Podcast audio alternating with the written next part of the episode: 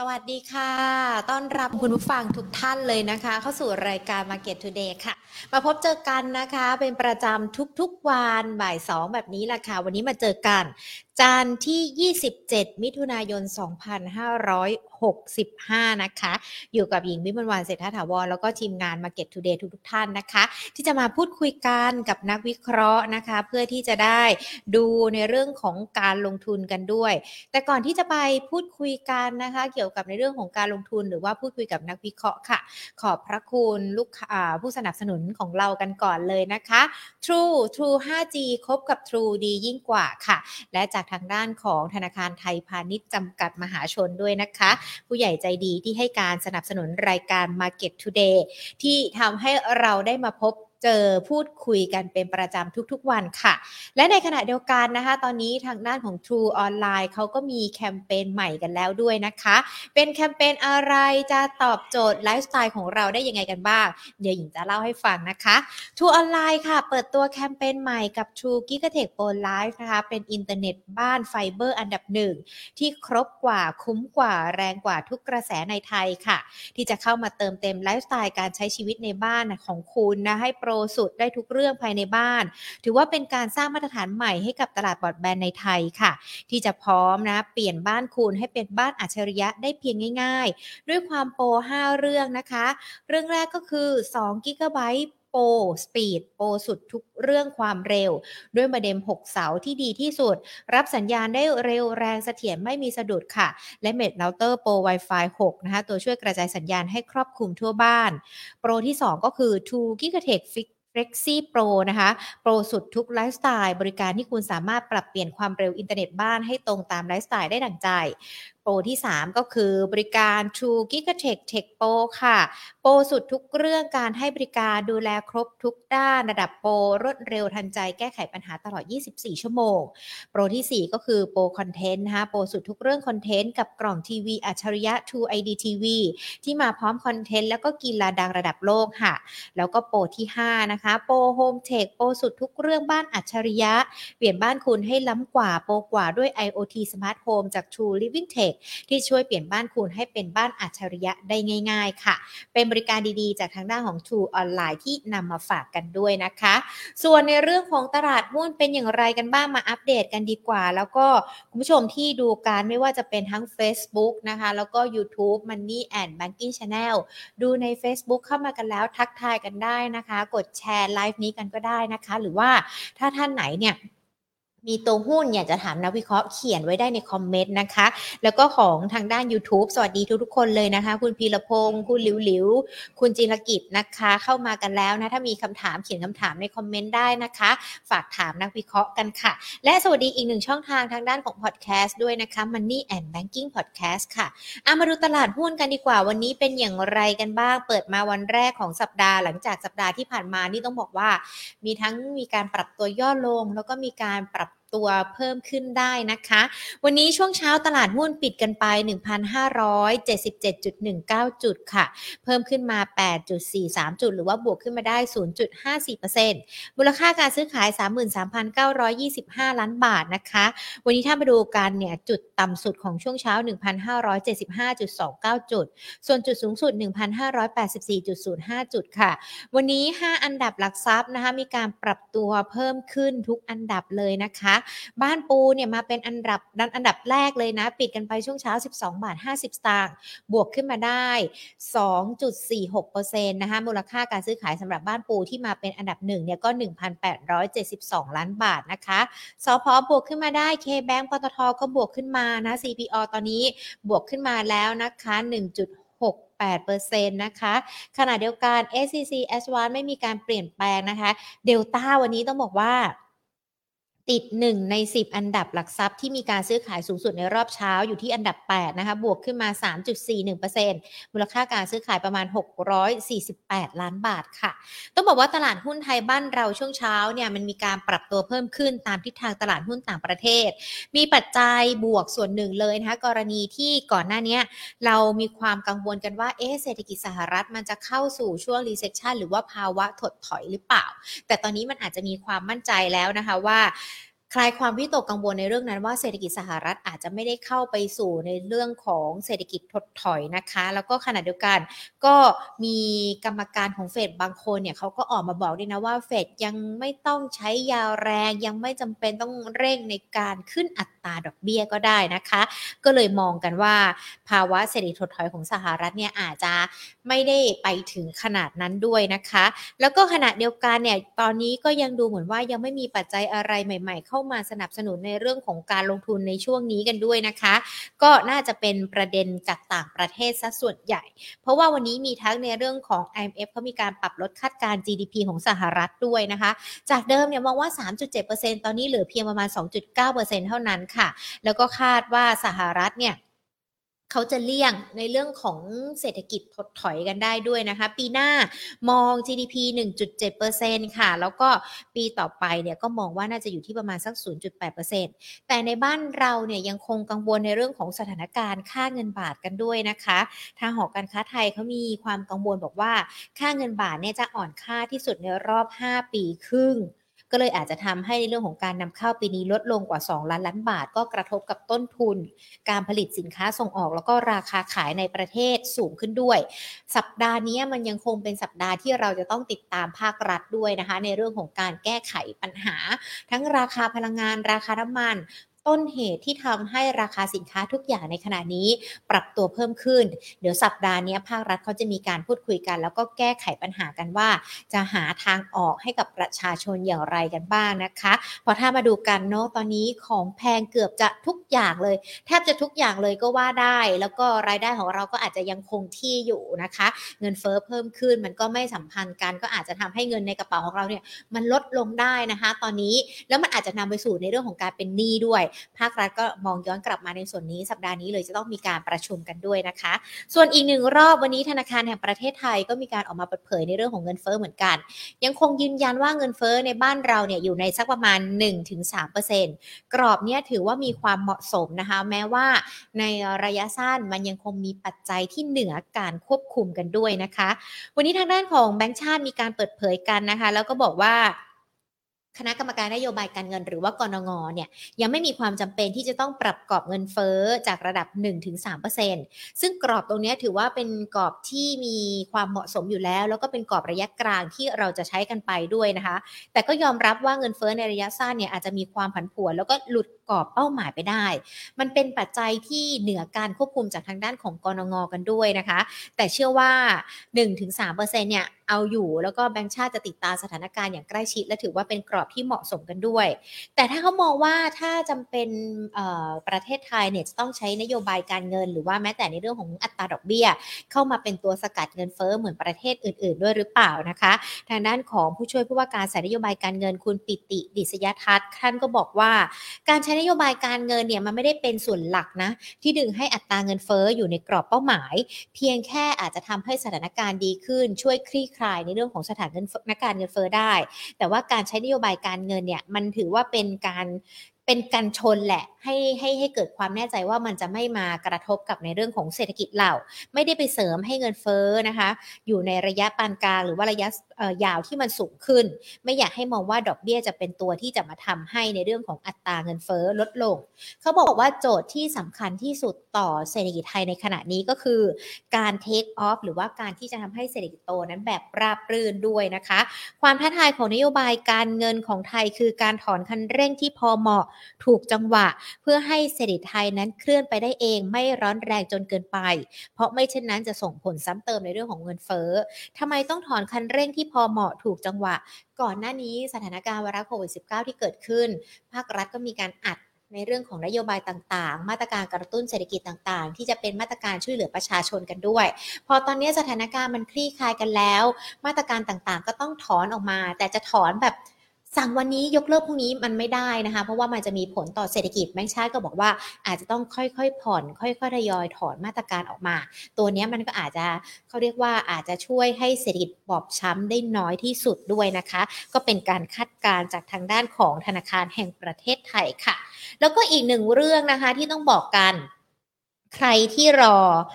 หุ้น IPO กันอยู่วันนี้มาอัปเดตกันดีกว่า เพราะว่าถือว่าเป็นข่าวที่ค่อนข้างที่จะฮือฮาทีเดียวนะคะ ในแวดวงของตลาดหุ้น หุ้น IPO น้องใหม่อย่างไทยประกันชีวิตนะคะ เขามีการเคาะราคากันแล้ว 16 บาทต่อหุ้นค่ะ ขาย 29 มิถุนายนถึงวันที่ 6 กรกฎาคม และวันที่ 11 ถึง 14 กรกฎาคมนะคะ เขาบอกว่าที่แบ่งเป็น 2 ช่วงระยะเวลาเนี่ยก็คือจะสำหรับบุคคลตามดุลยพินิษของผู้จัดจำหน่ายหลักทรัพย์บุคคลที่มีความสัมพันธ์ของบริษัท แล้วก็พนักงานของบริษัท จะขายการ 29 มิถุนายนถึงวันที่ 6 กรกฎาคม ส่วนผู้ลงทุนสถาบันที่จองซื้อในประเทศ นิติบุคคลที่สามารถเข้าร่วมการสำรวจความต้องการซื้อ และผู้ซื้อหุ้นเบื้องต้นต่างประเทศนะคะก็จะขายกัน 11ถึง12 แล้วก็ 14 กรกฎาคมค่ะ ผู้จัดการการจัดจำหน่าย แล้วก็รับประกันการจัดจำหน่ายนะคะ มีทั้งบริษัทหลักทรัพย์เกียรตินาคินพัทระ บริษัทหลักทรัพย์กรุงศรี CGS CIMB โนมูระพัฒนสิน KGI ประเทศไทย ทิสโก้ ธนชาติ บัวหลวงหยวนต้าเอเชียพลัสไทยพาณิชย์แล้วก็ไอราใครที่ใช้บริการนะคะโบรกเกอร์ท่านไหนแล้วอยากจะได้หุ้นตัวนี้ ก็เดี๋ยวรอลองคุยกันดู แล้วก็ติดตามกันดูด้วยนะคะ บริษัทคาดว่าระดมทุนจากการเสนอขาย IPO 13,600 ล้านบาทมีวัตถุประสงค์นำเงินไปใช้การลงทุนด้านเทคโนโลยีดิจิทัล การทำการตลาดจำนวน 2,000 ล้านบาท ใช้เสริมความแข็งแกร่งของช่องทางการจัดจำหน่ายผ่านทางพันธมิตร 5,400 ล้านบาท และเสริมความแข็งแกร่งของเงินทุน และสำหรับเงินทุนหมุนเวียน และวัตถุประสงค์อื่น ๆ 6,200 ล้านบาทค่ะ ก็เป็นในเรื่องของความคืบหน้านะคะ เกี่ยวกับในเรื่องของการลงทุนรวมไปถึงภาพรวมเศรษฐกิจที่นำมาอัปเดตฝากกันเดี๋ยววันนี้เนี่ยเราจะมีการพูดคุยกันกับคุณกรพัฒน์วรเชษนะคะผู้มีการฝ่ายวิจัยและบริการการลงทุน จากบริษัททรัพย์โนมุระพัฒนาสินจำกัดมหาชน ใครที่มีคำถามเดี๋ยวเขียนคำถามไว้ก่อนนะ ตอนนี้กำลังพยายามติดตาติดต่อนะคะแล้วก็โทรหาคุณกรพัฒน์กันอยู่ด้วยนะแต่ว่าวันนี้เราจะมีการคุยกันแบบ แบบเป็นซูมนะ ก็จะเห็นหน้าคุณกรพัฒน์กันด้วยนะคะ สวัสดีทุกทุกท่านเลยนะคะ ที่เข้ามากันอีกรอบหนึ่งทักทายกันอีกรอบหนึ่งนะคะ คุณลูกผู้ชายไม่กินเส้นเล็กสวัสดีค่ะ คุณเกียรติศักดิ์สวัสดีค่ะมี 3คำถามพูดมาแล้วด้วยนะได้เดี๋ยวหญิงจะถามคุณกรพัฒน์ให้นะคะ ส่วนทาง Facebook ใครเข้ามาแล้วอย่าเพิ่งออกไปนะ เดี๋ยวรอกันสักครู่นะคะ คุณเจเอสิริคุณเด่นคุณพลวัตนะคะ คุณทิตินุชนะคะ คุณตวนใจ คุณยอดชาย คุณกุ๊ดลักนะคะ คุณนรงสวัสดีค่ะ คุณสู้สู้คุณประจักษ์วิทย์นะคะ คุณสิทธิศักดิ์คุณดิดคุณพรทิพย์คุณอมร พี่เล็กสวัสดีค่ะ คุณชาตรีนะคะ คุณคัมพีสวัสดีค่ะ คุณ เปรมวดีนะคะ คุณณภาวันนะคะ คุณนิว คุณอาร์ตเจซีคุณนลิศคุณสมบูรณ์ สวัสดีทุกทุกท่านเลยนะคะ แล้วก็ เเรียกว่าต้องบอกว่าเดี๋ยวรอกันสักครู่นะคะ กับการพูดคุยกับนักวิเคราะห์กันด้วยนะคะ วันนี้นะคะต้องบอกว่าเราเนี่ยอาจจะเห็นในเรื่องของการที่เมื่อสุดสัปดาห์เนาะเขามีการประกาศกันมาแล้วนะคะ ราชกิจจานุเบกษาประกาศถอดแมสกันแล้วด้วยนะ ตามความสมัครใจแต่คนที่เป็นกลุ่มเสี่ยงกันอยู่นะคะ 608 อาจจะต้องระวังกันด้วย รวมไปถึงคนที่ตั้งครรภ์หรือว่าคนที่ยังฉีดวัคซีนไม่ครบนะคะ ระมัดระวังกันด้วย ทั้ง Facebook แล้วก็ YouTube ที่ดู Market Today กันอยู่วันนี้เดี๋ยวเรามาคุยกันด้วยนะว่าไปไหนมาไหนเนี่ยเริ่มเห็นคนถอดแมสหรือยัง หรือว่ากล้าไหมที่จะถอดแมสกันนะคะเนี่ยต้องถามคำถามนี้เพราะอะไรสายพันธุ์ใหม่ก็สายพันธุ์ย่อยของโอมิครอนก็กำลังมาแล้วด้วยนะคะ แล้วก็ตอนนี้เริ่มที่จะเปิดประเทศมากขึ้นยกเลิกไทยแลนด์พาสกันแล้วด้วยไอเรื่องของผับบาร์คาราโอเกะอะไรก็แล้วแต่ก็เริ่มที่จะเปิดกว้างมากขึ้น คลายข้อจำกัดมากขึ้น กล้าไหมที่จะถอดแมสกันหรือว่า หรือว่ายังคงใส่กันอยู่หรือว่ายังไงเนี่ยเขียนเขียนเขาเรียกว่าอะไรเขียนคอมเมนต์มาพูดคุยกันได้นะอย่างยิงเนี่ยหญิงยังไม่ยังไม่กล้าถอดนะ เพราะว่ายังเจอคนเยอะอยู่และที่สำคัญ ตุนแมสไว้เยอะด้วยนะ ก็เลยยังต้องเอามาใส่อยู่ด้วยนะคะ คุณเพชรบุรีไปประจวบโอ้โห ชื่อน่ารักจังอยากไปเที่ยวเลยถามตัวฟอร์ดมาด้วยนะคะ อะได้เดี๋ยวจะถามนักวิเคราะห์กันให้ คุณเอสสอบถาม SCC ขอแนวต้านด้วย ใครที่ถามคำถามมาคุณเกียรติศาสตร์คุณเพชรบุรีไปประจวบคุณเอสเดี๋ยวรอสักครู่นึงนะคะ แต่ว่าอยู่ฟังกันตั้งแต่ต้นจนจบเลยนะ เดี๋ยวเราจะได้ พูดคุยกับนักวิเคราะห์กันด้วยนะคะ ว่าทิศทางจะเป็นอย่างไรรวมไปถึงสถานการณ์ต่างๆ ที่เกิดขึ้นกันด้วยนะคะ อัปเดตในเรื่องของสถานการณ์ราคาน้ำมันที่ต่างประเทศกันสักนิดนึงดีกว่า วันนี้ทางด้านของเอกวาดอร์เนี่ยเขามีการออกมาเปิดเผยด้วยนะ เตรียมที่จะระงับการผลิตน้ำมันใน 48 ชั่วโมง หลังจากตอนนี้ประเทศของเขามีในเรื่องของการประท้วงกันด้วยนะคะ กระทรวงพลังงานและเหมืองแร่ของเอกวาดอร์เขามีการเปิดเผยนะคะว่าเอกวาดอร์เนี่ยอาจจะต้องระงับการผลิตน้ำมันใน 48 ชั่วโมงข้างหน้า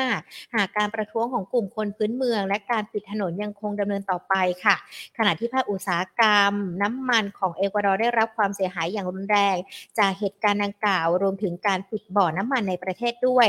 ซึ่งทางด้านของรัฐมนตรีพลังงานและเหมืองแร่ของเอกวาดอร์นะคะเขามีการออกมาเปิดเผยว่า ถ้าสถานการณ์มันยังคงเป็นเช่นนี้ต่อไป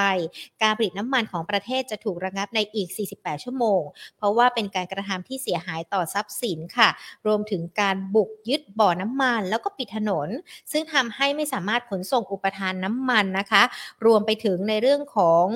ออจะมีมีเขาเรียกว่าอะไรมีความเสียหายกับในเรื่องของน้ำมันดีเซลด้วยนะคะ ก็ในเรื่องนี้ยังคงเป็นประเด็นแล้วก็เป็นสถานการณ์กันด้วย เอกวาดอร์เนี่ยเขามีการประท้วงกันในเรื่องของการขับไล่รัฐบาลกันด้วยนะคะ เพราะว่าช่วงที่ผ่านมามันมีต่อในเรื่องของความสูญเสีย แล้วก็ในเรื่องของการบริหารงานกันด้วย ก็เลยมีสถานการณ์นี้เกิดขึ้นค่ะเอาละค่ะ ส่วนคุณผู้ชมท่านใดนะคะ ที่อยากจะพูดคุยกับนักวิเคราะห์นะคะ แล้วก็อยากจะมองหาหุ้นที่ในช่วงนี้เข้าไปลงทุนได้นะคะ เดี๋ยวเรามาพูดคุยกันเลยค่ะ กับคุณกรพัฒน์วรเชษผู้มีการฝ่ายวิจัย และบริการการลงทุน จากบริษัทหลักทรัพย์โนมูระพัฒนสินจำกัดมหาชนนะคะ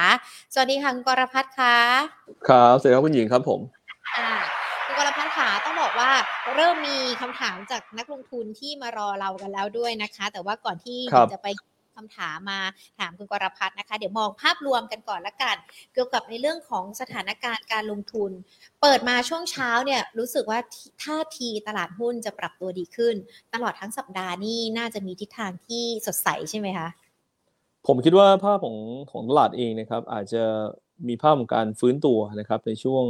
ต้นสัปดาห์นี้นะครับได้ เพราะว่ามันเป็นช่วงที่ปัจจัยลบอะไรใหม่ ๆ ก็อาจจะยังไม่ได้มีเข้ามานะครับเพียงแต่ว่าพอเข้าสู่กลางสัปดาห์แล้วก็ปลายสัปดาห์ไปเองเนี่ยต้องบอกว่าหลากหลายเรื่องราวที่ตลาดเองจับตาดูนะครับ ทั้งในเรื่องตัวประเด็นของการให้ความเห็นนะครับของผู้หน่วยนโยบายการเงินของสหรัฐด้วยยุโรปด้วยนะครับ ซึ่งทยอยออกมาพูดในช่วงกลางสัปดาห์นะครับ แล้วก็ตัวเลขสีสหรัฐที่สำคัญอย่างตัว PCE นะครับ แล้วก็รวมไปถึงตัว ISM Manufacturing นะครับซึ่งทั้งหมดเองเนี่ยมันมีผลนะครับต่อเรื่องการปรับคาดการเศรษฐกิจนะครับมีผลต่อการคาดการทิศทางของตัวดอกเบี้ยนโยบายนะครับหรือการดึงสภาพคล่องกลับ เพราะฉะนั้นในภาพรวมเองผมคิดว่าตลาดเอง ระยะนี้อาจจะพอฟื้นๆได้นะครับแต่ว่าข้างบนเนี่ยถามว่าลึกไปได้ไกลมากน้อยแค่ไหนก็ 1,590นะครับถึง1,594 95 จุด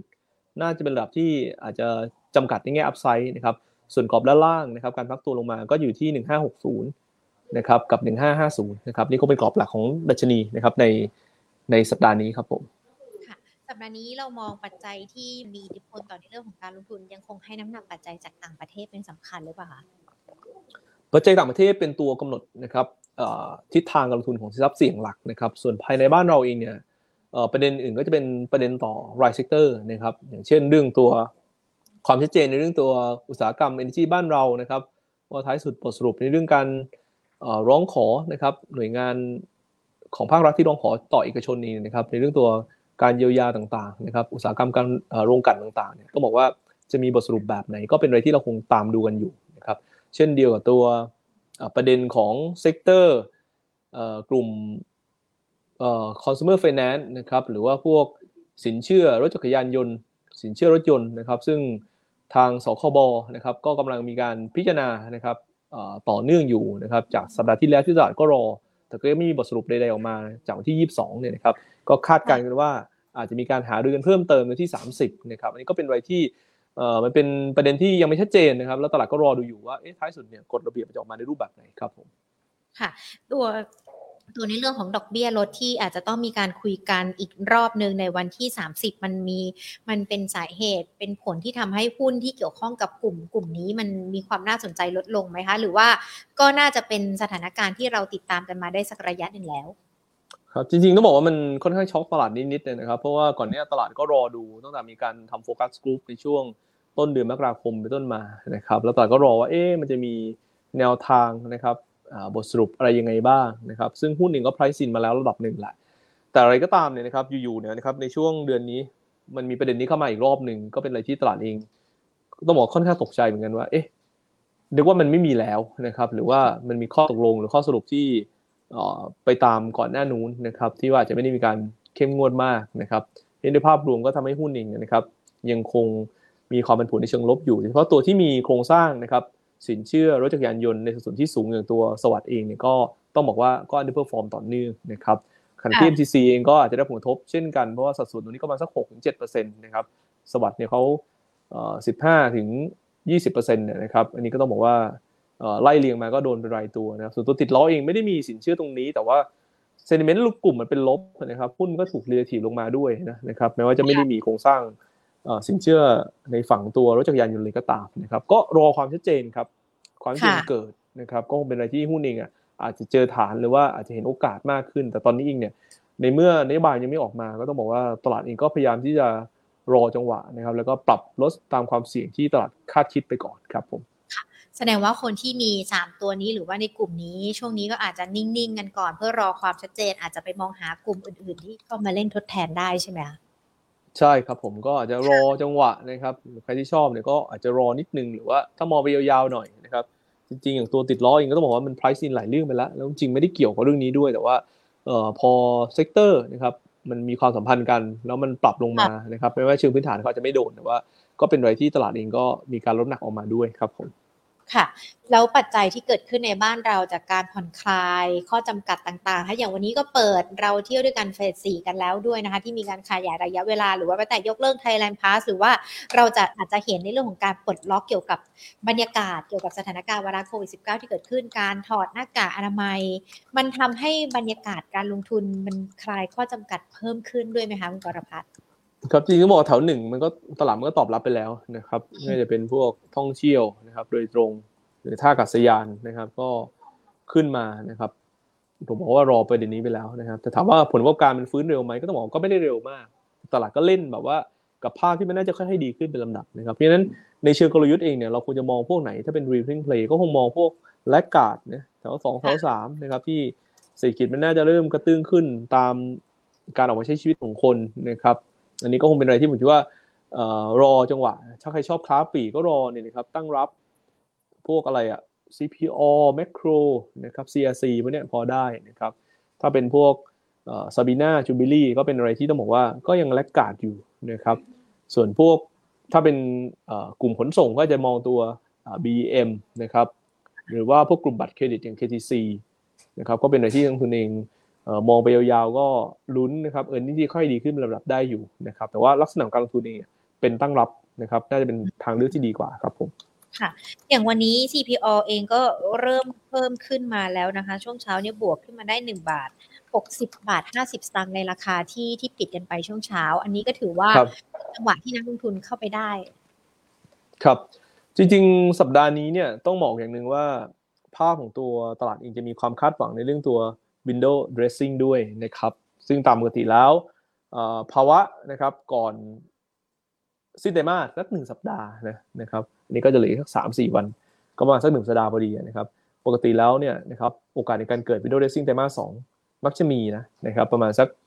หนึ่งเปอร์เซ็นต์นะครับด้วย opportunity มาสักเจ็ดสิบเกือบเกือบเจ็ดสิบเปอร์เซ็นต์นะครับเพราะในภาพรวมก็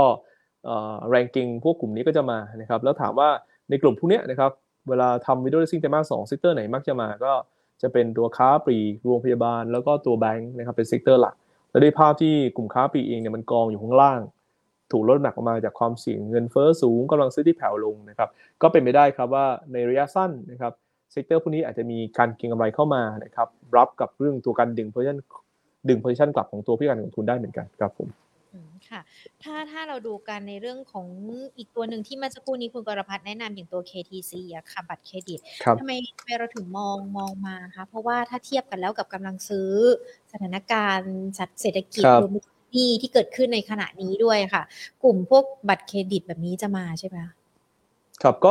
reasoning play นะครับ reasoning play หลายคนบอกว่าธุรกิจพวกนี้นะครับ ไปกับออนไลน์ก็ได้ ก็จริงนะครับ ส่วนหนึ่งแต่ว่า กำลังซื้อโดยรวมเนี่ยนะครับมันก็คงไม่ได้เต็มที่เท่ากับการที่ทุกคนออกมาใช้ชีวิตนะครับการได้เห็นนะครับ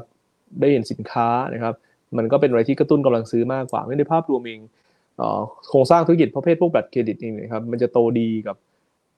กิจกรรมธุรกิจทั่วไปนะครับหรือว่าการใช้ชีวิตตามปกติมากกว่า ก็เลยเป็นที่มาว่านี่ก็เป็นหนึ่งในหุ้นที่เรียกกันว่า repeating play ที่แลกกาดนะครับแล้วก็แล้วก็มีความน่าสนใจนะครับ ถ้าเราไปดูโครงสร้างหุ้นนี่จะเห็นว่าราคาหุ้นเนี่ยเจอฐานนะครับเรียน 55 บาทไปแล้วนะครับ แล้วก็รอบนี้เนี่ย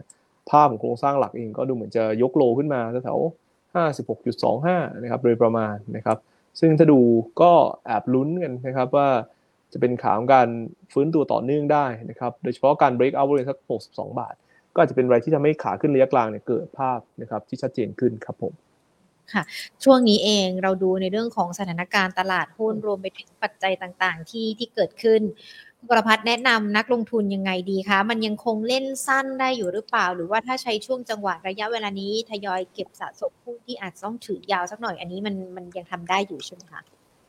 ครับ ก็ผมแนะนำอย่างนี้นะครับ ว่าถ้าเกิดใครที่ตาม recommendation ของตัวทีมกลยุทธ์นมรัพัฒนสินนะครับ ก็น่าจะได้ลดหนักการลงทุน เรื่อยๆนะครับในหลาย ๆ รอบที่เราพยายามที่จะพอยว่าพันเจ็ดร้อยนะครับคุณควรจะลดน้ำหนักลงไปสิบสิบห้าเปอร์เซ็นต์นะครับรอบของการรีบาวรอบล่าสุด เราเคยพอยไปว่าหนึ่งหกสี่ศูนย์หนึ่งหกหกศูนย์เป็นกรอบที่คุณต้องลดน้ำหนักออกมาอีกรอบหนึ่งนะครับท้ายสุดเนี่ยน้ำหนักหุ้นเนี่ยนะครับจะเหลือประมาณสักห้าสิบเปอร์เซ็นต์นะครับเออแล้วเราก็แบ่งโซนไว้ครับคุณหญิงว่าหนึ่งห้าศูนย์หนึ่งห้าสามศูนย์เป็นโซนแรกที่ดึงสถานะกลับได้ห้าถึงสิบเปอร์เซ็นต์นะครับเพราะฉะนั้นถ้าเป็นไปตามนี้น้ำหนักการลงทุนในหุ้นเนี่ย คุณอยู่ในกรอบประมาณ 55ถึง60 ไม่เกินนั้น ตรงนี้นะครับถ้าเป็นคนที่มองยาวๆ ถือน้ำหนักประมาณนี้ได้ไหมต้องบอกว่าถือได้นะครับ แต่ถ้าคุณถือมาน้ำหนักนี้แล้วคุณรู้สึกว่าเอ่อคุณกลัวความเสี่ยงณจุดนี้นะครับ คุณอาจจะลดลงไปอีกสักห้าเปอร์เซ็นก็ได้นะครับ เพื่อให้เหลือหุ้นสักห้าสิบหรือห้าสิบห้าเปอร์เซ็นต์นะครับในกรอบหนึ่งพันห้าร้อยเจ็ดสิบถึงหนึ่งพันห้าร้อยเก้าสิบจุดระดับที่ทำได้ แต่ถ้าคนที่ยังไม่ได้ปรับสถานะเลย ผมแนะนำแบบนี้ครับว่าการดีดตัวขึ้นมาหนึ่งห้าเจ็ดศูนย์ จนถึง 1,190 กรอบนี้นะครับคุณควรจะต้องมีการลดน้ำหนักออกมาบ้างนะนะครับหลายคนอาจจะบอกว่าเอ๊ะตลาดมันลงมาลึกแล้วทำไมให้มาปรับตรงนี้ แต่เนื่องจากว่าเราไม่ได้ปรับสถานะเลยในช่วงก่อนหน้านี้นะครับมันควรต้องมีการเตรียม position ไว้บ้าง เพื่อรองรับความเสี่ยง เกิดตลาดมันผันผวนกว่าที่เราคิดนะครับเราจะได้มีกระแสเงินสดนะครับหรือมีสภาพคล่องไว้บ้าง เพื่อเตรียมที่จะวางโพซิชันนะครับหุ้นเพิ่มเติมในจุดที่มันอาจจะมีระดับที่ upside risk เปิดกว้างกว่านี้นะครับหรือว่า ความมันผวนมันดูลดน้อยลงไปหน่อยนะครับก็น่าจะเป็นอะไรที่ทำได้ครับผมค่ะและถ้าในช่วงนี้อยากจะเล่นสั้นแบบนักลงทุนที่ยอมรับความเสี่ยงได้ล่ะคะ มันยังมีตัวไหนหรือว่ากลุ่มไหนที่เป็น top pick แนะนำในช่วงนี้ได้ไหมคะครับเอ่อคือวันนี้ก็จะตีมก็จะมาเนี่ยนะครับ เป็นพวกขาพวกเอ่อลุ้น window dressing หน่อยๆนะครับก็จะเป็นหุ้นค้าปลีกตัวแมคโครนะครับก็อาจจะพอมี gap ในการเก็งกำไรสัก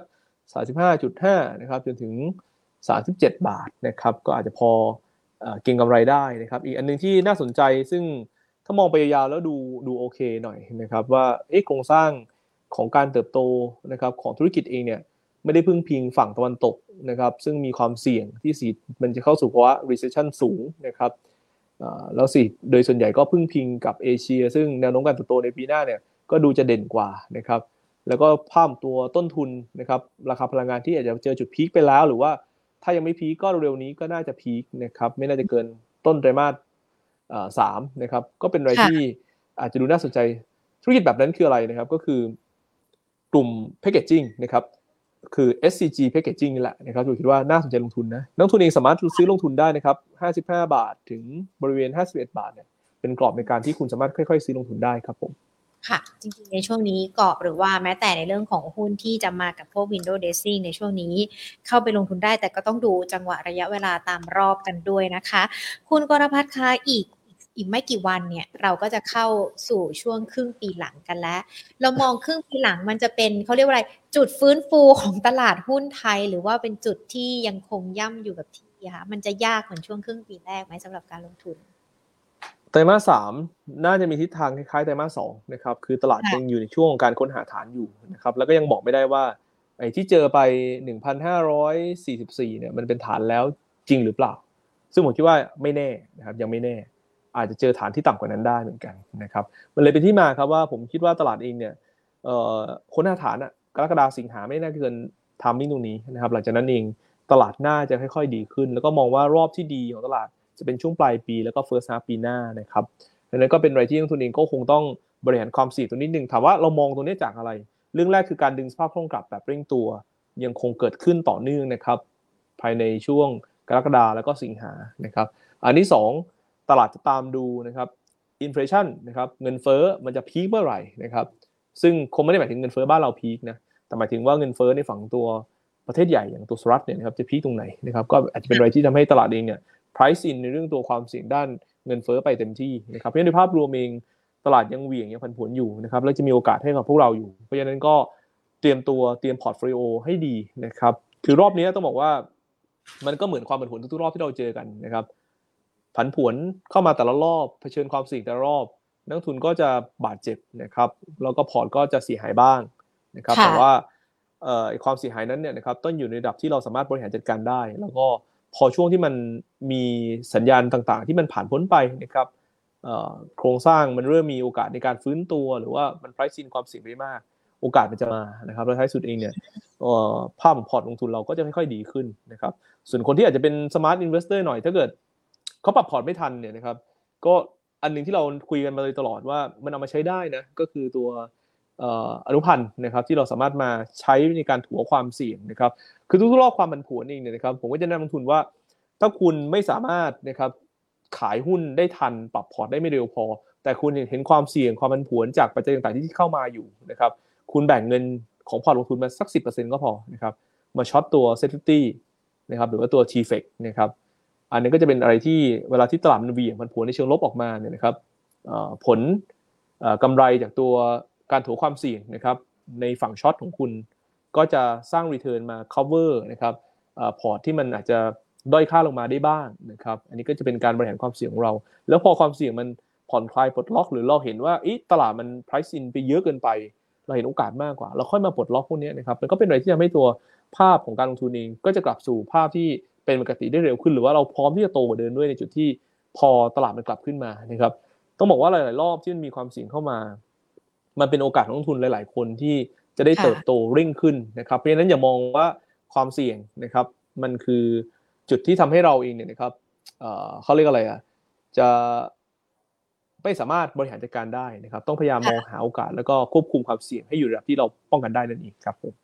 อะในในทุกสถานการณ์ในทุกวิกฤตหรือว่าลุก ทุกที่สภาวะเศรษฐกิจอาจจะถดถอยย่ำแย่แบบนี้นะคะก็ยังถือว่ามีโอกาสมีจังหวะในเรื่องของการลงทุนของนักลงทุนกันด้วย เพียงแค่อาจจะต้องดูระยะเวลาดูสถานการณ์ ที่สำคัญจิตใจต้องแข็งแกร่งกันด้วยนะคะเกี่ยวกับในเรื่องของการลงทุนไตรมาสสามยังถือว่าเป็นช่วงค้นหาฐานกันด้วยนะคะอย่างที่คุณกรพัฒน์บอก แล้วก็มีคำแนะนำกันด้วย คุณกรพัฒน์คะมีอีกหนึ่งเรื่องที่นักลงทุนหลาย ๆ ท่านเนี่ยสอบถามกันมา เกี่ยวกับในเรื่องของวันนี้ที่ หุ้นที่เกี่ยวข้องกับประกันละกัน เขามีการเคาะราคา IPO กันแล้วอย่างไทยประกันชีวิตเนี่ย IPO 16 บาท มีคุณผู้ชมสอบถามมานะคะ อย่างคุณเลมอนเนี่ยบอกว่าขายวันที่เท่าไหร่เดี๋ยวหญิงบอกให้ก็คือ 29 มิถุนาถึง 6 กรกฎาเนี่ยเป็นนักลงทุนทั่วไป แล้วก็ 11 ถึง 14 กรกฎาคม เป็นผู้ลงทุนต่างประเทศแล้วก็สถาบัน แต่ถ้ามองในภาพรวมของอุตสาหกรรมประกันค่ะ อยากให้คุณกรพัฒน์ช่วยช่วยดูนิดนึงว่า แนวโน้มทิศทางเป็นยังไงกันบ้าง เพราะว่าในเรื่องของสถานการณ์โควิดช่วงที่ผ่านมาประกันนี่ก็ถือว่าเป็นอีกหนึ่งอุตสาหกรรมที่ที่อาจจะได้รับผลกระทบเหมือนกันนะคะครับ คือต้องบอกว่าผมคงไม่สามารถคอมเมนต์ตัวไทยประกันชีวิตได้นะครับ เพราะว่าโนราเองครับได้ค่ะครับ แต่ถ้าพูดถึงอุตสาหกรรมแล้วกันนะครับพูดถึงอุตสาหกรรมนะครับเอ่อในขาแรกเองนะครับทำไมนะครับ วงจรที่สี่กำลังจะค่อย ๆ ฟื้นตัวนะครับเอ่อมันเป็นภาพบวกต่อตัวธุรกิจประกันนะครับ อันแรกเลยนะครับ เวลาสี่กิจมันค่อย ๆ ฟื้นตัวนั่นหมายความว่า กำลังซื้อของคนโดยส่วนใหญ่ก็จะค่อยๆดีขึ้นถูกไหมครับคุณหญิงนะครับนั่นหมายความว่าการได้เบี้ยปีแรกที่เพิ่มขึ้น ก็มีโอกาสที่จะเป็นไปได้นะครับที่จะเร่งขึ้นนะครับ อันนี้คือเบี้ยประกันนะครับ อันที่2นะครับก็คือเบี้ยประกันปีแรกที่ได้มานะครับ ในแต่ละปีก็คือโอกาสในการเอาไปลงทุนใหม่นะครับ โอกาสในการไปลงทุนใหม่เนี่ยนะครับถ้าเป็นวงจรที่ดอกเบี้ยมันเริ่มขยับขึ้น ก็นั่นหมายความว่ายิวก็สูงขึ้นนะครับผลตอบแทนที่ได้รับก็สูงขึ้น นะครับก็เลยจะเป็นขาบวกขาแรกนะครับขาที่2นะครับก็คงเป็นเรื่องตัวโครงสร้างตัวธุรกิจเนี่ยนะครับมันก็จะมีประกันวินาศภัยนะครับมีประกันชีวิตนะครับเพราะฉะนั้นทุกกรมธรรม์นะครับจะต้องมีการตั้งสำรองนะครับเผื่อที่จะต้องชำระล่วงหน้านะครับในฝั่งตัวเทอมนะครับหรือว่าดูเรชั่นของตัวธุรกิจประกันชีวิตเนี่ยมันก็จะยาวหน่อยนะครับ 15 ปี 20 ปี 25 ปีหรือตลอดชีพนี่ก็แล้วแต่นะครับ แต่เป็นในรวมก็ต้องว่าเป็นเทอมที่ค่อนข้างยาวนะครับเวลามันยาวแบบนี้เนี่ยนะครับถ้าวงจรดอกเบี้ยมันขยับขึ้นนะครับตัว discount rate นะครับจะสูงขึ้น ถ้า discount rate สูงขึ้นนั่นหมายความว่า เวลาคุณตั้งสำรองจะน้อยลงนะครับเพราะฉะนั้นวงจรดอกเบี้ยขาขึ้นเองเนี่ยตั้งสำรองคุณจะน้อยลงนะครับ ซึ่งไอ้ผลบวกตรงนี้มันใหญ่นะครับ มันใหญ่กว่าไอ้ตัวเงินลงทุนเดิม ซึ่งอาจจะด้อยค่าลงไปจากภาพของตัวดอกเบี้ยที่มันขยับขึ้น คุณยืนนึกออกใช่ไหมครับ เพราะฉะนั้นก็เลยเป็นที่มาว่า เพราะฉะนั้นโดยภาพรวมแล้ว ถ้าเป็นภาวะปกติ กลุ่มประกันจะได้ประโยชน์จากวงจรที่สี่หิตกลับตัวเป็นขึ้นหรือกำลังจะขึ้นนะครับ แล้วก็วงจรดอกเบี้ยขาขึ้นกำลังจะมานะครับ มันก็เลยเป็นอะไรที่ทำให้ตัวธุรกิจประกันดูน่าสนใจนะครับ ในโครงสร้างแบบนี้ ถ้าเรากลับมาดูบ้านเรานะครับ ถามว่าเอสกิจไทยตอนเนี้ยมันกำลังฟื้นตัวนะครับ แต่ฟื้นมาแล้วมันสะดุดนะครับ เพราะเงินเฟ้อมันสูงกว่าที่เราคิดนะครับ แน่นอนครับไตรมาส สองนะครับสิเราก็แผ่วๆลงมาจากไตรมาสหนึ่งแน่ๆนะครับ แต่ว่าในในด้านกำลังซื้อนะครับ แต่ว่าไตรมาสสามมีโดยรวมเลยนะครับเราเชื่อว่าจุดพีของตัวเงินเฟ้อกำลังจะมา ก็จะเป็นไปได้ครับว่าท้ายสุดเองนะครับก็จะเริ่มกลับมากระตุ้นอีกรอบหนึ่งแล้วก็จุดหนึ่งที่ทำให้เศรษฐกิจไทยเองเนี่ยมันจะเร่งขึ้นในช่วงหลังก็คืออุตสาหกรรมการท่องเที่ยวนึกง่ายๆว่าต้นปีท่องเที่ยวไม่มีนะครับ ครึ่งปีหลังนะครับต้องบอกว่าเริ่มเร่งขึ้นนะครับและการเข้ามาของตัวท่องเที่ยวเนี่ยมันหมายถึงกำลังซื้อที่เข้ามาเติมให้เราด้วย เติมให้เราด้วยนะครับการเติมกำลังซื้อเข้ามานะครับอุตสาหกรรมภาคบริการดีขึ้นนะครับกำลังซื้อของคนในประเทศก็จะดีขึ้นเพราะอะไรครับ ก็จะเริ่มมีรายได้มาจับจ่ายใช้สอยหมุนเวียนมากขึ้นนะครับนั่นก็จะเป็นการที่เห็นภาพของตัวเศรษฐกิจก็ค่อยให้หมุนเวียนในเชิงบวกพอเป็นภาพแบบนี้ก็ต้องมองว่าไทยเนี่ยอยู่ในจุดที่สี่ครึ่งหลัง นะครับแม้ว่าหลาย ๆ ที่อาจจะแผ่วลง แต่ที่เราครึ่งหลังอะควรจะดีขึ้นนะครับ และเรามีเรื่องหนึ่งที่น่าสนใจก็คือ ถ้าจีนนะครับ ซึ่งตอนนี้ดูเหมือนว่าประธานที่ของเขาสีจิ้นผิงก็ยอมรับแล้วว่าสีเนี่ยดูเหมือนจะโตโตต่ำเป้า แล้วคงต้องทำอะไรบางอย่าง ก็นั่นหมายความว่าเขาต้องเตรียมแผนที่จะกระตุ้นเศรษฐกิจ หรือถ้าเกิดเราโชคดีนะครับสีผิง ยกเลิกซีโร่โควิดไซจี้เร็วที่คิด ซึ่งตอนนี้เราคาดการณ์กันว่าน่าจะเป็นไตรมาสหนึ่งปีหน้าเนี่ยนะครับอันนี้เป็นอะไรที่บอกว่าจะเป็นบวกของไทย เพราะฉะนั้นการลงทุนก็จะเป็นแบบนี้ครับเวสโอกาสและความเสี่ยงเวสโอกาสและความเสี่ยงไปนะครับ แต่ถ้าเราดูตามภาพเนี้ยบ้านเรามันโน้มอีมันขาที่ควรจะค่อยดีขึ้นนะครับเป็นธุรกิจประกันก็จะดีจากโครงสร้างแบบนี้ครับผม ค่ะก็เป็นในเรื่องของภาพรวมอุตสาหกรรมประกันนะคะ ที่อาจจะมาเสริมการตัดสินใจของนักลงทุนเป็นคำแนะนำให้เห็นภาพชัดมากยิ่งขึ้นด้วยนะคะ คุณกรพัฒน์ค่ะ เดี๋ยวขอหยิบยกคำถามจากคุณผู้ชมที่ดูในไลฟ์สดของเรานะคะ ถามมาหลายตัวทีเดียวนะคะ ที่อยากจะให้คุณกรพัฒน์ช่วยดูให้ด้วยนะคะ อย่างคุณเกียรติศักดิ์นะคะถามมาคนแรกเลย ตัวเน็ตเบค่ะ มองยังไงบ้างคะ เป็นหุ้นที่น่าสนใจไหมราคาแถวนี้น่าลงทุนได้ไหมคะ ตอนนี้ 24บาท80 ครับจริงๆผมว่าโซนนี้เน็ตเบย์น่าสนใจมากนะครับ เพราะว่าเพราะว่าอะไรนะครับ ล่าสุดเองเนี่ยเราเห็นว่าพวกกลุ่ม Digital Tech Consult นะครับได้มีการร่วมมือกันนะครับไปจอยกับตัวเขาเรียกว่าอะไรนะไปรษณีย์ไทยถูกไหมครับซึ่งหนึ่งในนั้นเนี่ยคือบริษัทลูกนะครับของตัวเน็ตเบย์ถ้าผมจำชื่อผิดน่าจะเป็น Cloud Service เลยสักอย่างเนี่ยนะครับเป็นบริษัทลูกของ Netbay นะครับเพราะฉะนั้นตรงนี้เนี่ยต้องบอกว่า Netbay เองเนี่ยกำลังจะมี S curve ใหม่นะครับกับ การเข้าไปช่วยปรับแพลตฟอร์มให้กับตัวไปรษณีย์ไทยนะครับงั้นราคาหุ้นโซน 24ถึง25 บาทน่าซื้อทุนครับ แต่ว่าหุ้นจะกลับตัวขึ้นได้เร็วไหมเนี่ยก็ต้องบอกว่าก็ต้องรอสภาพตลาด แล้วก็การรับรู้ตลาดนิดหนึ่งนะครับแล้วก็รอจุดในการ improve ว่า business ที่ทำร่วมกับตัวไปรษณีย์ไทยเนี่ยมันเร่งตัวมากน้อยแค่ไหนนะครับนอกเหนือจากธุรกิจดั้งเดิมครับผมน่าซื้อครับตัวนี้ครับผมครับค่ะน่าซื้อนะคะสำหรับตัวนี้ FORTH ราคามองยังไงกันบ้างคุณเพชรบุรีไปประจวบสอบถามมานะคะ จะเข้า SET100ด้วยใช่ไหมคะ มีผลยังไงกับราคาหุ้นด้วย ผมก็ต้องบอกว่าเขาค่อนข้างจะ perform ได้ดีนะครับในช่วงที่ผ่านมานะครับ ตัวธุรกิจของตัวเต่าบินนะครับ ก็เป็นอะไรที่ทำให้นักทุนเองเนี่ยนะครับ ค่อนข้างจะมองภาพนะครับ ในเชิงบวกนะครับ ในส่วนของตัวราคาหุ้นตรงนี้ถามว่าเออวอลเลชันมันตึงไปไหมอะไรยังไงบ้างเนี่ยก็ต้องยอมรับอย่างนึงว่า เราไม่ได้ cover ในเชิงเป็นพื้นฐานนะครับเพราะฉะนั้นผมก็ขออนุญาตตอบในเชิงเทคนิคแล้วกันว่าโมเมนตัมบวกก็คือเข้าเซ็ตร้อยใช่ไหมครับ เข้าเซ็ตร้อยก็จะเป็นหุ้นที่อินซิวชันนะครับให้น้ำหนักในการที่จะมาประเมินเอาลุกนะครับหรือว่าให้ความสนใจมากขึ้นแนวรับเนี่ยให้ดูแบบนี้ครับ 42.5 กับเรน40 บาท ต้องไม่หลุดนะครับ คือถ้าหลุด 2 แนวนี้เนี่ยมีกำไรอยู่ต้องล็อกออกมานะครับ ถ้าขาดทุนก็ 40 บาทเป็นจุด stop loss ครับผม ค่ะ ขอบคุณค่ะ คุณเอสนะคะ สอบถามแนวต้านสำหรับหุ้น 2 ตัวนะคะ ก็คือ SCC กับบ้านปู่ค่ะ เดี๋ยวเอา SCC ก่อนก็ได้ค่ะ ครับ SCC สำคัญคือ 380 บาทนะครับซึ่งตอนนี้จอจอจะเบรกไม่เบรกต้องยืนให้ได้ครับ ถ้ายืนได้ก็น่าจะ upper form นะครับ ต่อเนื่องนะครับ ซึ่งคุณกรพัฒน์คะเดี๋ยวสักครู่นะคะ นักลงทุนที่สอบถามกันมานะคะ เดี๋ยวรอกันสักครู่หนึ่งนะคะ ตอนนี้สัญญาณอาจจะขาดหายไปเดี๋ยวติดต่อคุณกรพัฒน์ใหม่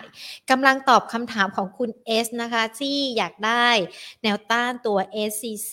กับบ้านปูนะคะ เดี๋ยวรอกันสักครู่หนึ่ง ส่วนคุณเลมอนเนาะที่สอบถามตัว TLI มานะคะ หญิงหญิงอธิบายให้แล้ว แล้วก็สอบถามกันมาแล้วด้วยนะคะ ว่าถ้ามองในเรื่องของภาพรวมอุตสาหกรรมเนี่ยจะเป็นอย่างไรกันบ้างผู้ชมที่รอคุณกรพัฒน์อยู่เดี๋ยวรอกันสักครู่หนึ่งนะคะกำลังทีมงานของเรากำลังติดต่อให้กันอย่างเข้มข้นเลยนะคะ วันนี้มีคำถามหลากหลายคำถามด้วยนะคะ แต่ว่าจากที่ฟังคุณกรพัฒมาเนี่ยเราจะจะรู้กันแล้วนะว่าในช่วงของไตรมาสที่3เนี่ยตลาดหุ้น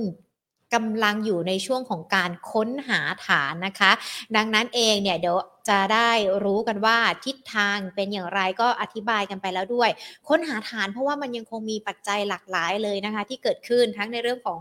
อัตราเงินเฟ้อเศรษฐกิจสหรัฐที่เราดูกันนะคะ อันนี้ก็จะเป็นมุมมองในไตรมาสสามที่อาจจะค้นหาฐานกัน แล้วก็น่าจะปรับตัวดีขึ้นได้ในช่วงสักไตรมาสสี่กันด้วยนะคะ แต่ว่าในช่วงรอบสั้นเนี่ยรอบสั้นก่อนจะถึงสิ้นเดือนมิถุนายน มันก็จะมีในเรื่องของ window dressing กันด้วยนะคะก็คุณกรพัฒน์ก็เล่าให้ฟังแล้วว่ามันก็จะมีหุ้นที่กำลังจะไปตอบรับในกลุ่มนี้นะคะ ก็มีทั้งหุ้นที่เกี่ยวข้องกับธนาคารค้าปลีกนะคะ ที่เมื่อสักครู่นี้พูดคุยกันไปว่ามีตัวไหนหรือว่ามีกลุ่มไหนกันบ้าง โรงพยาบาลแบงค์ที่จะมาตอบรับนะคะ กับในเรื่องของสถานการณ์ ภาวะ window dressing ที่เราจะเข้าไปลงทุนได้ในช่วงรอบสั้น แต่ว่าถ้าจะมองยาวเนี่ยก็น่าจะเป็นหุ้นที่เกี่ยวข้องกับการเปิดเมือง opening reopening ไม่ใช่แถวแรกแล้วนะ ต้องเป็นแถว 2 แถว 3 ก็คือหุ้นที่มีการแลกกาดลงมาด้วยนะคะ ก็ค้าปีกนะ CPO Macro CRC Sabina Jubilee เนี่ยเข้าไปลงทุนได้ ส่วนนักลงทุนที่บอกว่าอาจจะรับความเสี่ยงได้ไม่ไหว หรือว่าอาจจะกล้ากล้ากลัวๆกับสถานการณ์ในช่วงนี้ หุ้นก็อาจจะสัก 40%ก่อน แต่ถ้าใครใครรู้ว่าเรารับความเสี่ยงได้แล้วก็เขาเรียกว่า กล้าที่จะเข้าไปลงทุนเนาะก็น่าจะเพิ่มเป็นสัก 50ถึง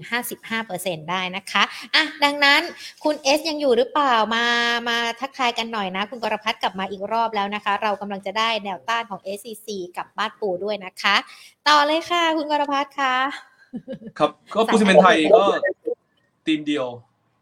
กับตัว SCGP นะครับ ที่ได้ยินไปก็ลุ้นในเรื่องตัวต้นทุนลงนี่แหละนะครับแล้วก็แนวต้านถ้าจะยืน 380 ได้ก็จะเอาผู้ฟอร์มต่อ นะครับโดยมีกรอบเป้าหมาย 390 ถึง 400 นะครับ ส่วนแนวรับเนี่ยไม่ควรหลุดนะครับ 370 ครับผม ค่ะ อีกหนึ่งตัวราคาบ้านปู ครับบ้านปูต้องบอกว่า short term เนี่ยราคาถ่านหินเริ่มลงนะครับ แล้วก็กรอบก็ 12 บาท 80 13 บาทสำคัญนะครับ ส่วนแนวรับ 12 บาทนะครับ จริงๆเลเวลนี้เนี่ยเราควรเห็นตัวธุรกิจบ้านปูมีกำไรที่ดีนะครับ เพราะว่าราคาถ่านหินอยู่ในโซนสูงมากนะครับ แล้วก็ ในเรื่องตัวแผนสำรองหลาย ๆ ประเทศเองนะครับจากความเสี่ยงในเรื่องตัวต้นทุนพลังงานที่สูงเนี่ยครับที่ก็เริ่มมองแผนในเรื่องการใช้ตัวโรยฟ้าพลังงานถ่านหินเข้ามานะครับโดยเฉพาะโซนยุโรปเองก็มีแผนลักษณะนั้นเหมือนกัน ก็เป็นอะไรที่ทำให้ตัวดีมานของตัวถ่านหินเนี่ยยังคงมีอยู่นะครับแต่ว่าโครงสร้างหุ้นเองเนี่ยนะครับดูเหมือนว่าจะถูกเทคออกมาแรงเหมือนกันนะครับตามรอบของตัวราคาน้ำดิบที่ลงเพราะฉะนั้นในภาพรวมหรือ12 บาท ผมว่าพักก่อนดีกว่าครับผม ค่ะ คุณสมเด็จค่ะ สอบถามตัว BLA ถือรอหรือว่าออกก่อนดีคะสำหรับตัว BLA ค่ะ ครับ BLA นี่คือไปชนราคาเป้าหมายเรานะครับ ที่บริเวณ 45 บาทนะครับ แล้วตอนนี้ก็เริ่มย่อลงมานะครับ จริงๆ ยาวๆเนี่ยผมว่าอ่อนตัวก็พอที่จะซื้อลงทุนได้นะนะครับแต่ว่ารอบนี้ถ้าจะซื้อก็โซนสัก 40 นะครับ กับบริเวณสัก 38 บาทตรงนั้นครับผม ค่ะ คุณไพฑูรย์ค่ะ PRM ค่ะ คุณกรพัฒน์ช่วยดูให้นิดนึงค่ะครับ PRM ต้องบอกว่าไซด์เวย์ไซด์เวย์ดาวลงมาเรื่อยๆเลยนะครับหุ้นยังไม่เห็นสัญญาณการกลับทิศนะครับถ้าจะกลับทิศระยะสั้นต้องเบรก6บาท25นะครับส่วนแนวรับเนี่ย5บาท50นะครับแล้วก็อีกแนวหนึ่งก็5บาท20ครับผมค่ะ คุณแมคโครนะคะคุณสมนนะคะ สอบถามตัวแมคโครแนวรับแนวต้านเมื่อสักครู่นี้เป็นถือว่าเป็นตัวแนะนำของคุณวรพัฒน์แต่ว่าเขาอยากได้แนวรับแนวต้านด้วยค่ะขออภัยนะคะก็แนวต้านสั้นก็ 35 บาท 50 นะครับ ถ้าผ่านได้ก็ 35 บาท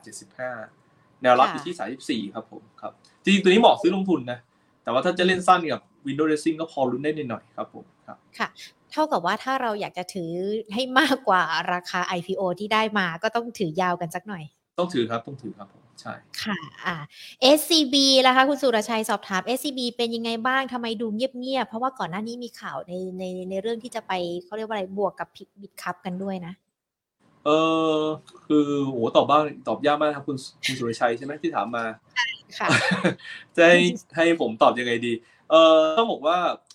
เราดูตามตามภาพการแล้วกันนะครับ ถ้าเดินหน้าต่อ เราคิดว่ามันก็ควรจะต้องมีการรีวิวเรื่องตัวราคานะครับ ที่จะซื้อกันบ้างนะครับเพราะว่าตอนนี้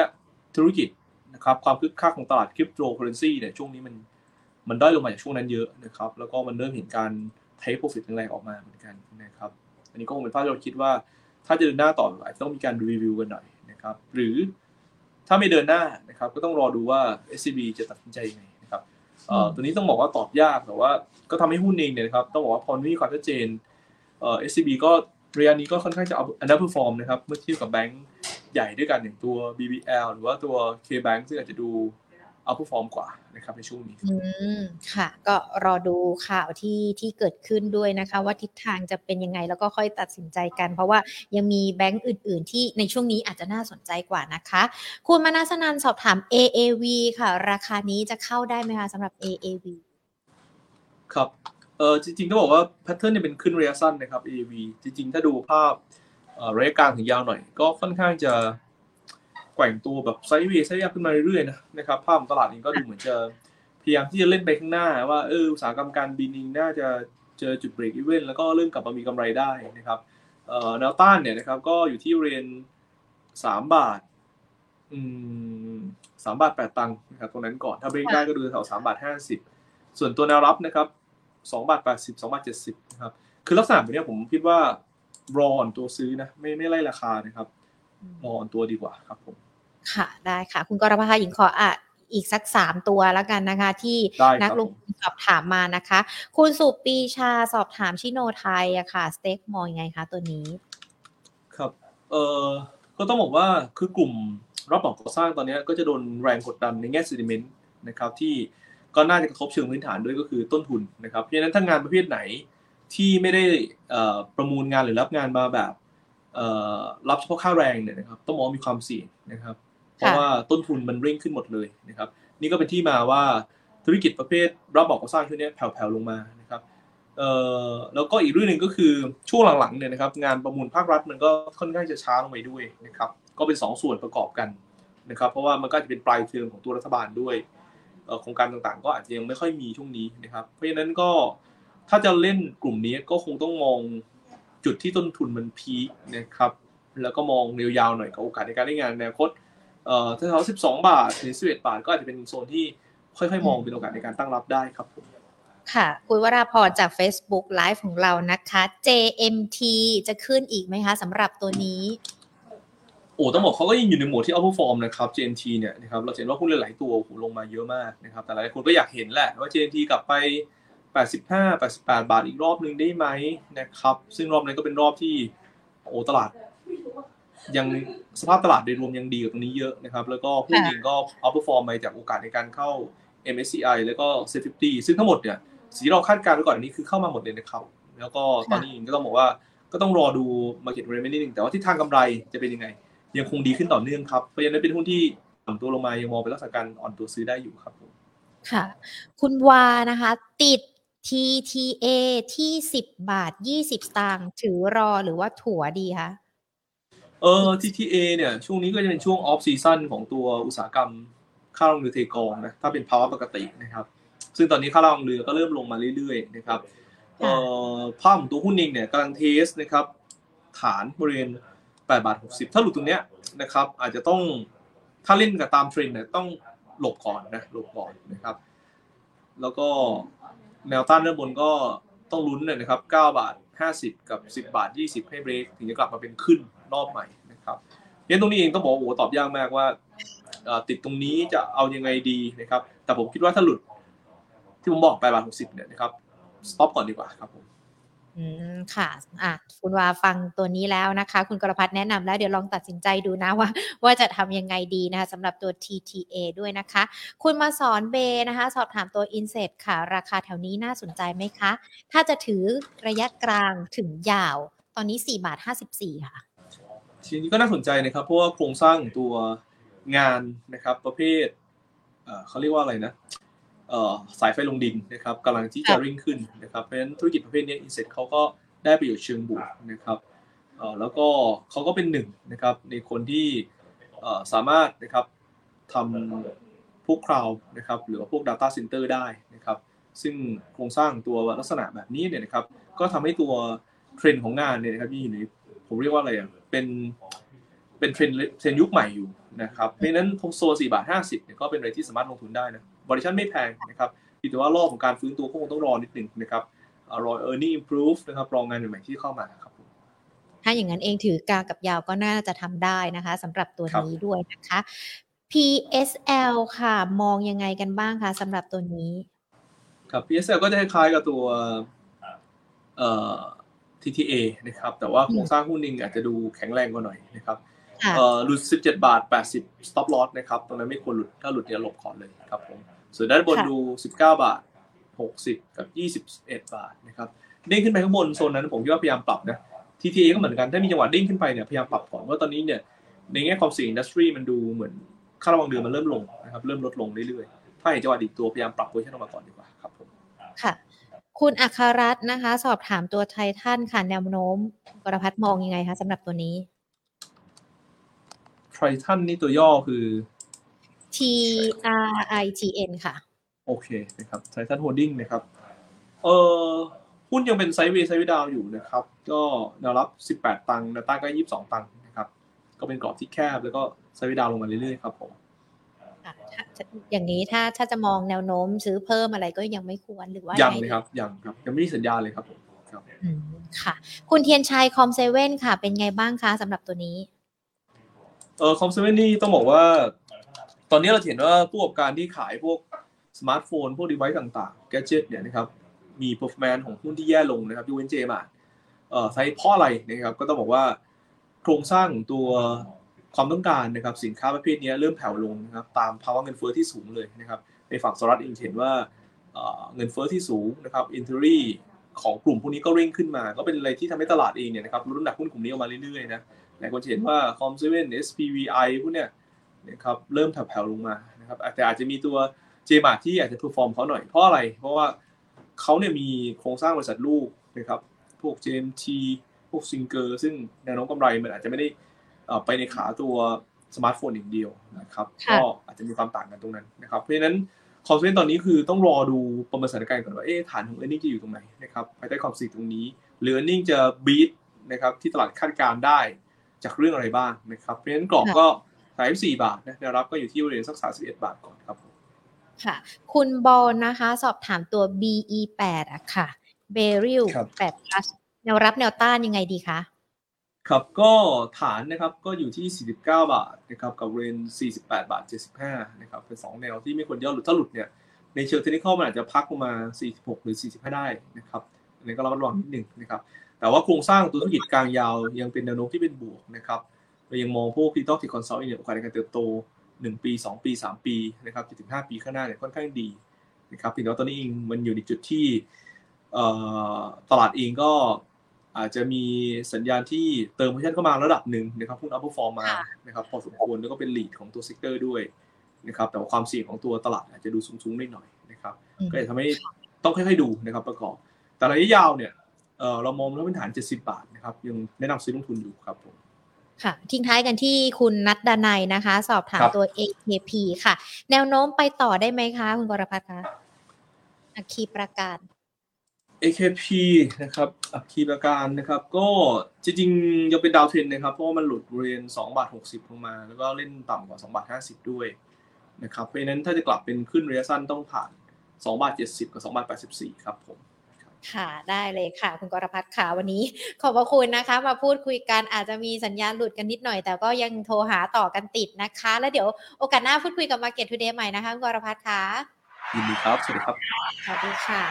คุณกรพัฒน์วรเชษฐ์นะคะ มีการพูดคุยกันเกี่ยวกับในเรื่องของสถานการณ์การลงทุนนะคะ การปลดล็อกต่างๆ เกี่ยวกับในเรื่องของในเรื่องของภาพรวมเกี่ยวกับสถานการณ์โควิดที่เกิดขึ้น ยกเลิก Thailand Pass การถอดหน้ากากอนามัยตามความสมัครใจ หรือว่าแม้แต่การปลดล็อกใครข้อจำกัดมากยิ่งขึ้น รวมไปถึงมุมมองจากทางด้านของต่างประเทศด้วยนะคะ ก็มีการประเมินการเกี่ยวกับในเรื่องของตลาดหุ้นช่วงสั้น กับตลาดหุ้นที่จะเกิดขึ้นในช่วงครึ่งปีหลังด้วยนะคะ หุ้นแนะนำก็มีเช่นเดียวกันเดี๋ยวมาสรุปให้ฟังกันอีกรอบหนึ่ง ก่อนที่จะมาสรุปของคุณกรพัฒน์นะคะ เชิญชวนทุกๆคนดีกว่า ใครที่อยู่ในพื้นที่หัดใหญ่จังหวัดใกล้เคียง หรือว่าสามารถเดินทางไปที่หัดใหญ่กันได้นะคะ ไปเจอกันค่ะกับงานมหกรรมการเงิน Money Expo หัดใหญ่นะคะ เราจะจัดการ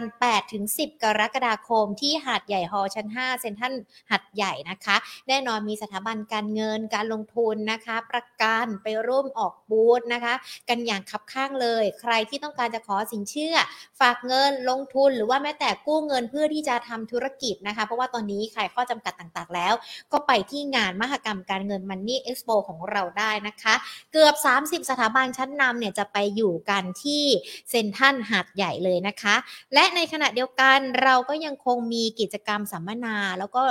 หุ้นนะคะการลงทุนฟรีกันด้วยนะคะ วันเสาร์ที่ 9 กรกฎาคมมาเจอกันในหัวข้อ เคาะซื้อหุ้นสุดแกร่งไตรมาส3นะคะ ก็เจอกันกับคุณมงคลพวกเมตตาจากทางด้านของบริษัทหลักทรัพย์ KTBST จำกัดนะคะ คุณกรพัฒน์วรเชษจากทางด้านของบริษัทหลักทรัพย์โนมุระพัฒนสินค่ะ และในขณะเดียวกันวันอาทิตย์ที่ 10 กรกฎาคมนะคะ มาเจอกันในงานสัมมนาในหัวข้อ รู้ทันภัยการเงินนะคะจากทางด้านของคุณพัสุธาระวังสุข จากทางด้านของธนาคารแห่งประเทศไทยสำนักงานเขตภาคใต้ด้วยนะคะ ดังนั้นมาเจอกันย้ำอีกรอบหนึ่ง8ถึง10 กรกฎาคม 10โมงเช้าถึง 2 ทุ่ม ลานโปรโมชั่นชั้น 1 และชั้น 5 นะคะเซ็นทรัลหัดใหญ่ต้องบอกว่าที่หัดใหญ่เนี่ยเราจะมีการจัดงานการที่ชั้น 1 กับชั้น 5 แต่ว่าถ้าเป็นในส่วนของงานสัมมนา หรือว่าแม้แต่ในส่วนของผลิตภัณฑ์บูธต่างๆ ก็จะมาเจอกันที่ชั้น 5 ได้นะคะ ดังนั้นติดตามกันค่ะกับงานมหกรรมการเงิน Money Expo หัดใหญ่ 2022 ส่งตรงโปรโมชั่นถึงพี่น้องชาวหัดใหญ่แล้วก็เศรษฐกิจภาคใต้กันเลยค่ะอะ เดี๋ยวมาสรุปคุณกรพัฒน์ด้วย แต่ก่อนสรุปมีวันนี้มีโพลกันด้วยนะกล้าถอดแมสในที่สาธารณะแล้วหรือยังยังไม่กล้า 78%กล้าแล้ว 21%นะคะอะใครที่ยังไม่กล้าเนี่ยก็ไม่เป็นไรนะ เราดูแลตัวเองป้องกันตัวเองไม่มีใครว่าอะไรเลยเลยเพราะว่าตอนนี้มันเป็นการถอดแบบสมัครใจเนาะส่วนคนที่กล้าถอดแล้วดูด้วยนะคะ ว่ามันอยู่ในพื้นที่โล่งแจ้งหรือเปล่า หรือว่ากินข้าวทานอาหารอยู่กับใคร ถ้ายังคงเป็นพื้นที่แออัดก็ต้องระมัดระวังตัวเองกันด้วย ถอดหน้ากากอนามัยกันแล้วก็ต้องระมัดระวังตัวเองกันอยู่ด้วยนะคะอะสรุปคุณกรพัฒน์อีกนิดนึง วันนี้ตอบคำถามหลาย ๆ ท่านที่ที่สอบถามกันมาเลยนะคะ คุณอัครรัตน์บอกว่าขอบคุณค่ะ คุณอัครรัตน์เรามาดูกันเนี่ย เป็นเพื่อนกันหรือยัง อย่าลืมกด subscribe นะคะ ทางด้านของ YouTube Money and Banking Channel ด้วยนะ แล้วก็เวลาที่เรามีการไลฟ์สดกันเนี่ย ก็จะได้ไปเด้งแจ้งเตือนที่ข้อมูลของคุณอัครรัตด้วยนะคะ หรือว่าถ้ายังไม่เป็นเพื่อนกัน มาเป็นเพื่อนกันในไลน์ได้นะ Line แอดนะ Market Today ค้นหาเพื่อนแล้วก็เป็นเพื่อนกันเลยนะคะ เวลาที่มีการไลฟ์สดกันเนี่ย ก็จะได้แจ้งเตือนไปที่ไลน์ของคุณอัครรัตนะ แล้วก็กดเข้ามาดูกันตั้งแต่ต้นชั่วโมงเลย วันนี้ทักทายกันเป็นพิเศษสำหรับคนที่